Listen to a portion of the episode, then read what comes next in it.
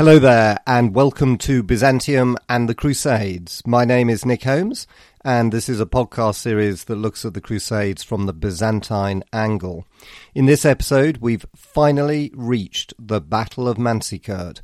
We've been building up to this over the last few episodes because it was such a significant battle and one that changed the entire status quo in the medieval world and was, I think, the original cause of the First Crusade.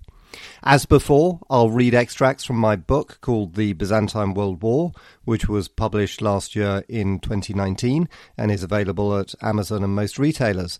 So, let's go. Hope you enjoy it.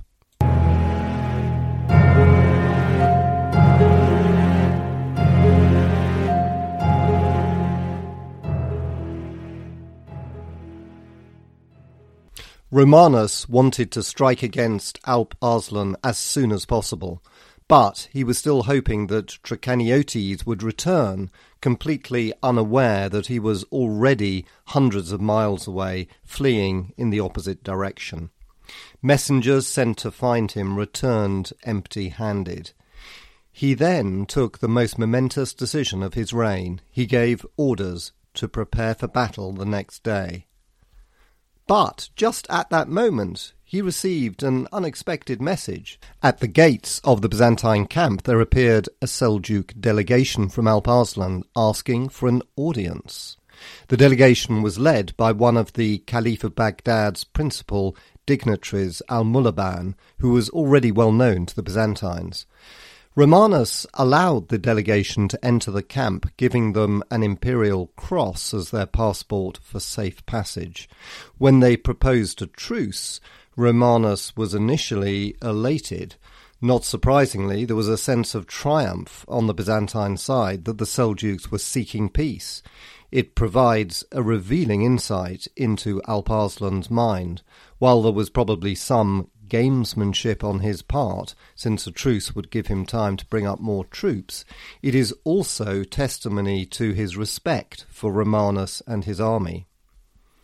Nevertheless, Romanus and his Anatolian supporters decided that it was a trick, and that the Sultan was stalling for time. In the end, he behaved haughtily, forcing the Arabs to prostrate themselves in his presence, a ritual called proskynesis. He demanded that the Turks abandon their camp and retreat further away before he would even consider discussing a truce. Dismayed, the peace envoys departed. On the next day, the 26th of August 1071, before the Seljuks could even respond to Romanus's request, he ordered the army to prepare for battle in the early morning. The Turks watched the Byzantine army assemble in the dusty plain outside Manzikert. They were impressed by the sight of the disciplined ranks of Cappadocian and Anatolian soldiers, so much so that Attaliates says, quote, They, the Turks, were inclined to flight when they saw the Roman phalanxes all drawn up in ordered disciplined battle array. The Arab sources say the same, although written decades after the event and with no eyewitness information, they claim that Alp Arslan was preparing to die in battle. He dressed in white so that his garb might serve as his shroud, and he made his entourage swear to recognize his son Malik Shah as his heir should he die in battle. Then, according to the Arab chroniclers, he made an impassioned speech to his army. Quote, no matter how few we may be, and no matter how great in numbers the Romans may be, I shall fling myself upon the enemy at this hour when the Muslims are praying for us. Either I shall be victorious and fulfill my goal, or I shall be a martyr and enter paradise. Those who desire to follow me, come with me. Those who wish to go back may do so freely. There is here no sultan commanding, and no soldier being commanded. For I am today only one of you. End of quote. While this passage was written a century after the battle and uses almost absurd poetic hyperbole, there's no doubt that Alp Arslan's position was on the line. Now was his greatest test. Defeat by the Byzantines would jeopardize his authority over the Turkmen. The whole Seljuk Empire could very easily unravel if Romanus won a victory. These thoughts must have dominated his mind as he watched the Byzantines advance in the morning sun. The bulk of the Seljuk army were the Turkmen, although historians commonly refer to 10,000 Kurdish cavalry joining Alp Arslan before Manzikert. This is based on flimsy evidence. There may well have been some Kurdish troops, but the bulk of the Seljuk army would have been the Turkmen, living along the Armenian border with Byzantium. They had been the core of most Seljuk armies in the past, and remained so at Manzikert, as attested to by Attaliates' numerous references to the Turkish cavalry in the battle. There is no source that provides any reliable indication of the size of the Seljuk army, but it seems reasonable to assume that it was a substantial force, perhaps 30,000 strong. Alp Arslan appointed one of his most trusted generals, a eunuch called Tirangiz, to set about organizing the Turkmen into a crescent formation facing the Byzantines so that they could harry them with arrows and lure them into making charges similar to the disastrous foray that Nicephorus Basilakes had made two days earlier. However, he knew that victory could only be achieved if the Seljuks joined battle with the Byzantines, and this was far too risky unless an opportunity presented itself. Meanwhile, the Byzantines advanced in a battle order that certainly wasn't typical of the formations favoured by military manuals. These would have had infantry in the centre and cavalry on the wings. But such a conventional approach was totally impractical against the hit and run tactics of the Seljuks. Romanus knew this only too well, since he was highly experienced at fighting steppe nomads, and fully expected them to try to avoid a normal pitched battle. Therefore, he divided his army into four separate and self-sufficient battle groups, each containing a mix of infantry, heavy cavalry, archers, and Pecheneg and Oghuz auxiliaries. As already discussed, no source mentions the Varangians and Normans being present at the battle, and it seems likely that they had been sent with Tricheniotes to Khliat. The advantage of Romanus's battle plan was the flexibility given to each battle group, allowing them to act independently of each other and to respond to the Turkish hit and run tactics in the most appropriate way. However, there was one major disadvantage. By giving such independence to the battle group commanders, Romanus lost much of his own control over the army. Successful coordination required good communication between battle groups and a strong unity of purpose. The most effective way to achieve this would have been to have his most ardent supporters in charge of each of the battle groups. But this was where Romanus made an uncharacteristic mistake. He put Andronicus Ducas in command of the rearguard with a mixed force of mercenaries and Byzantine troops. It remains a mystery why Romanus gave such a senior command to Andronicus, whose father he had exiled. Presumably, he was trying to appease his critics by appearing lenient towards the Duci. It is also possible that he had some personal respect for Andronicus, who was, by all accounts, a dashing and brave young soldier. No doubt he also thought that the rearguard was the place where Andronicus could do least harm. He would soon learn that this was a mistake. Romanus himself took personal command of the centre, which was almost certainly the powerhouse of the army, filled with the elite Cappadocian regiments, as alluded to by Attaliates. On the right wing, he put one of his closest supporters, Theodore Aliates, another Cappadocian and fanatically loyal to Romanus. On the left wing was the Western army, led by its commander Nicephorus Bryennius. Romanus was rightly confident that the Western army would be loyal to him since he'd been one of their most popular generals before he became emperor, and they had sworn an oath of loyalty to him. However, their commander Bryennius, although not a traitor, was certainly not one of his keenest supporters. Although Byzantine casualties may have been quite high in Basilakes's disastrous cavalry charge two days before, Romanus's army was still clearly a large and powerful force, perhaps up to 30,000 strong in total. Choking in the dust kicked up by the huge numbers of horses' hooves, which is emphasized by the Arab sources, the battle groups of the Byzantine army started to march across the plain towards the Seljuk camp, some five miles away. The two main Byzantine accounts of the battle present different pictures. Attaliates says the Turks melted away, quote, inclined to flight when they saw the Roman phalanxes all drawn up in ordered, disciplined battle array, end quote, while Bryennius Jr. says that the Seljuk general Tiranges quote, divided his army into several groups, set traps and organized ambushes, and ordered his men to surround the Byzantines and riddle them with arrows. The Byzantines, seeing their cavalry under attack, were obliged to follow it, which they did, while the enemy pretended to flee.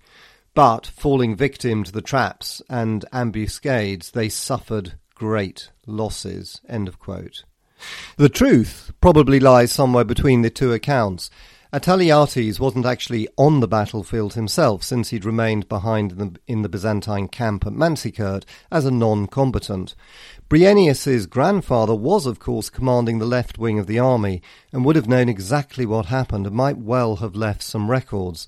Therefore, it's probably correct that Turkish resistance was stronger than Attaliates makes out, with a good deal of skirmishing as the Byzantines advanced. It seems that Romanus's advance guard may have captured a Seljuk forward position, but as he led the armies across several miles of scrubland towards the main Seljuk camp, the Seljuks used typical steppe nomad battle tactics and skillfully withdrew without committing to battle.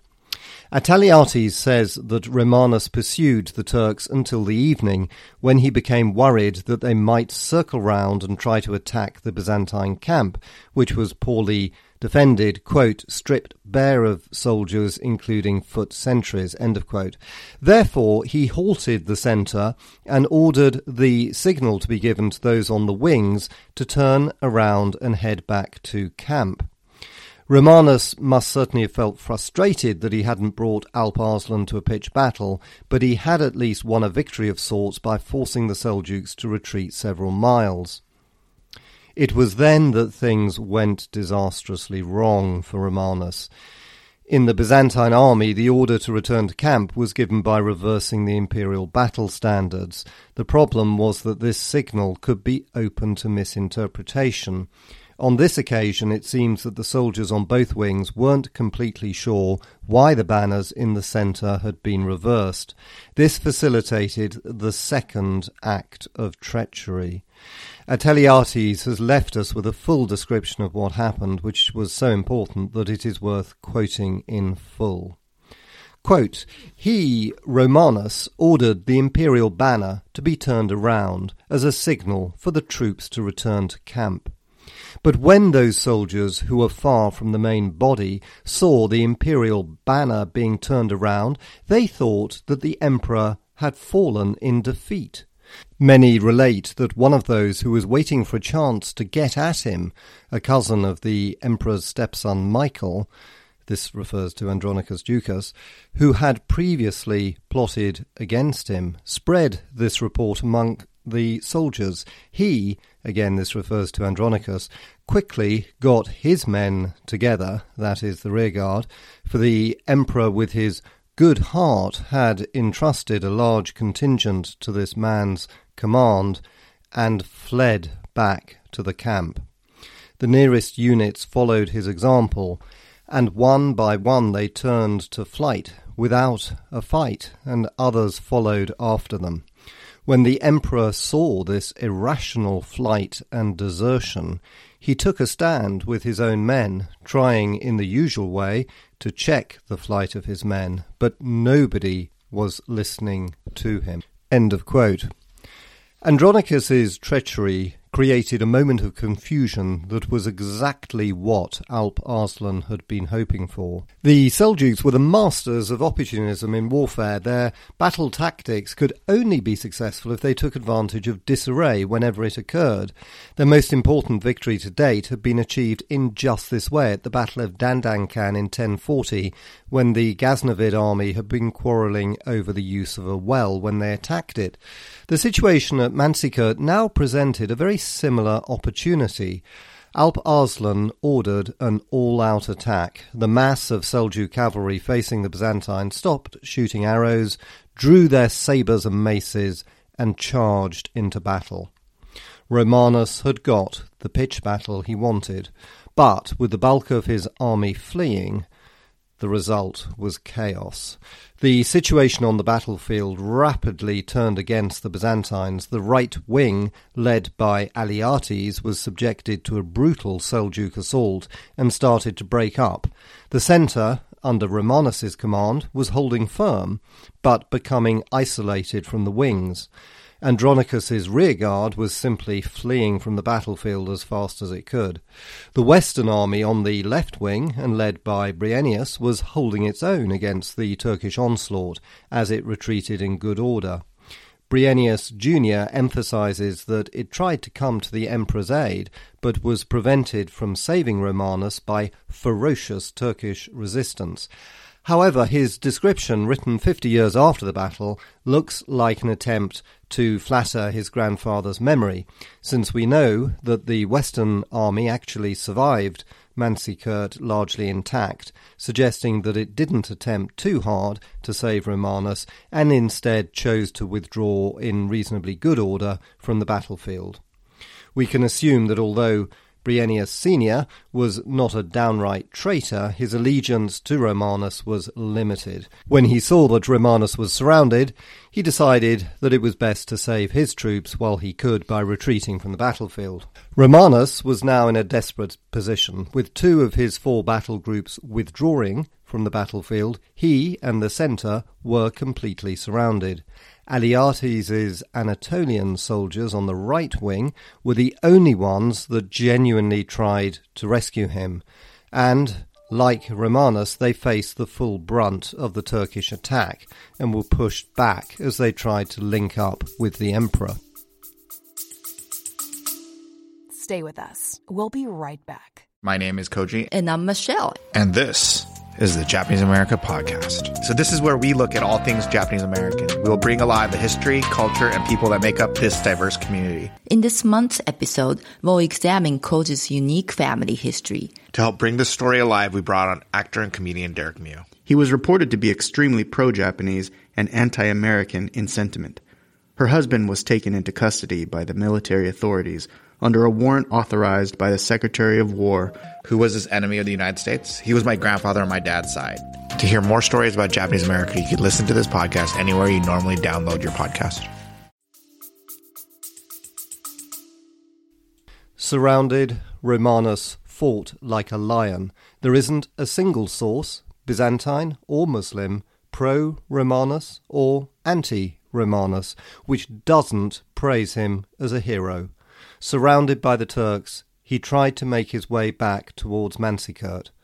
The fighting wore on into the evening. Alp Arslan concentrated more and more of his soldiers on stopping Romanus from escaping. Finally, with his horse shot dead and wounded in the hand so that he was unable to hold a sword, Romanus surrendered. Back in the Byzantine camp, Panic reigned. The fleeing troops clustered outside the camp's palisade. No one knew what had actually happened. Some said that Romanus had been killed, while others said he'd defeated the Turks. Groups of retreating soldiers suddenly appeared from the battlefield. Attaliates, who was back at the base camp, says he tried to stop them retreating and ordered them to fight, but even groups of Romanus's favourite Cappadocian soldiers started to run away. Then Attaliates says that a large group of Byzantine cavalry suddenly appeared. Maybe these were the detachments of the Western army that was withdrawing in reasonably good order, saying that they didn't know whether the emperor was dead or alive. After that, the Turks arrived. Then it was everyone for himself as the troops abandoned the camp. Attaliates sums it up vividly. Quote, it was like an earthquake, with howling, grief, sudden fear, clouds of dust, and finally hordes of Turks riding all around us. The enemy chased us, killing some, capturing some, and trampling others underfoot. End of quote. The broken right wing of the army, commanded by Aliates, fled in disorder, pursued by the Turks. Even some of the Cappadocian soldiers in the centre appear to have abandoned the emperor. Quote, Finally, many of the Cappadocians who were with the emperor, one group after another, began to desert. Meanwhile, the traitor Andronicus was speeding back to Constantinople as fast as his horse would carry him, not having even drawn a sword.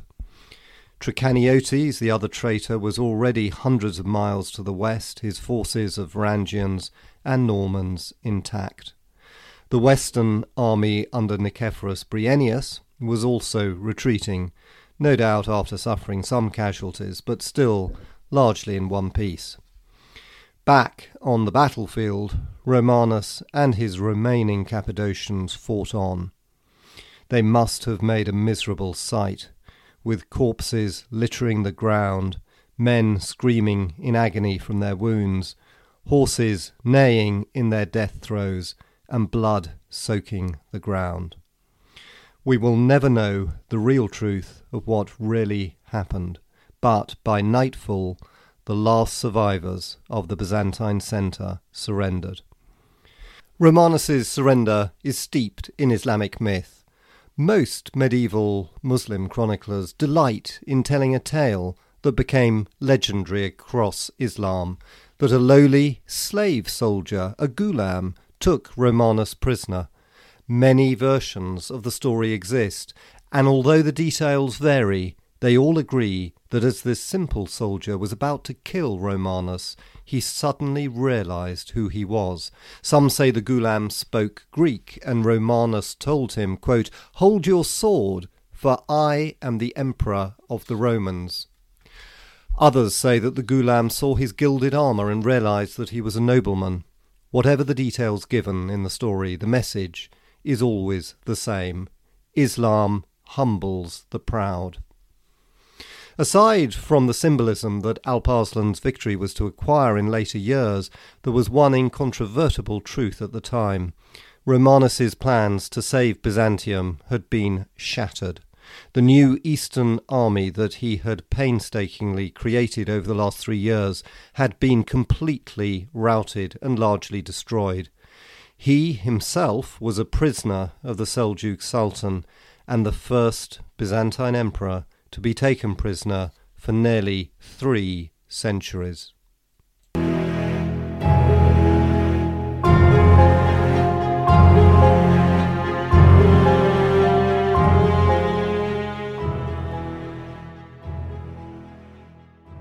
And that ends this episode. Hope you enjoyed it. If you did, it would be amazing to leave a rating in Apple Podcasts or iTunes or wherever you can. Thank you so much. In the next episode, we'll move on to what happened to Byzantium after the Battle of Manzikert. And without giving too much away, it'll be called The Fall of Byzantium.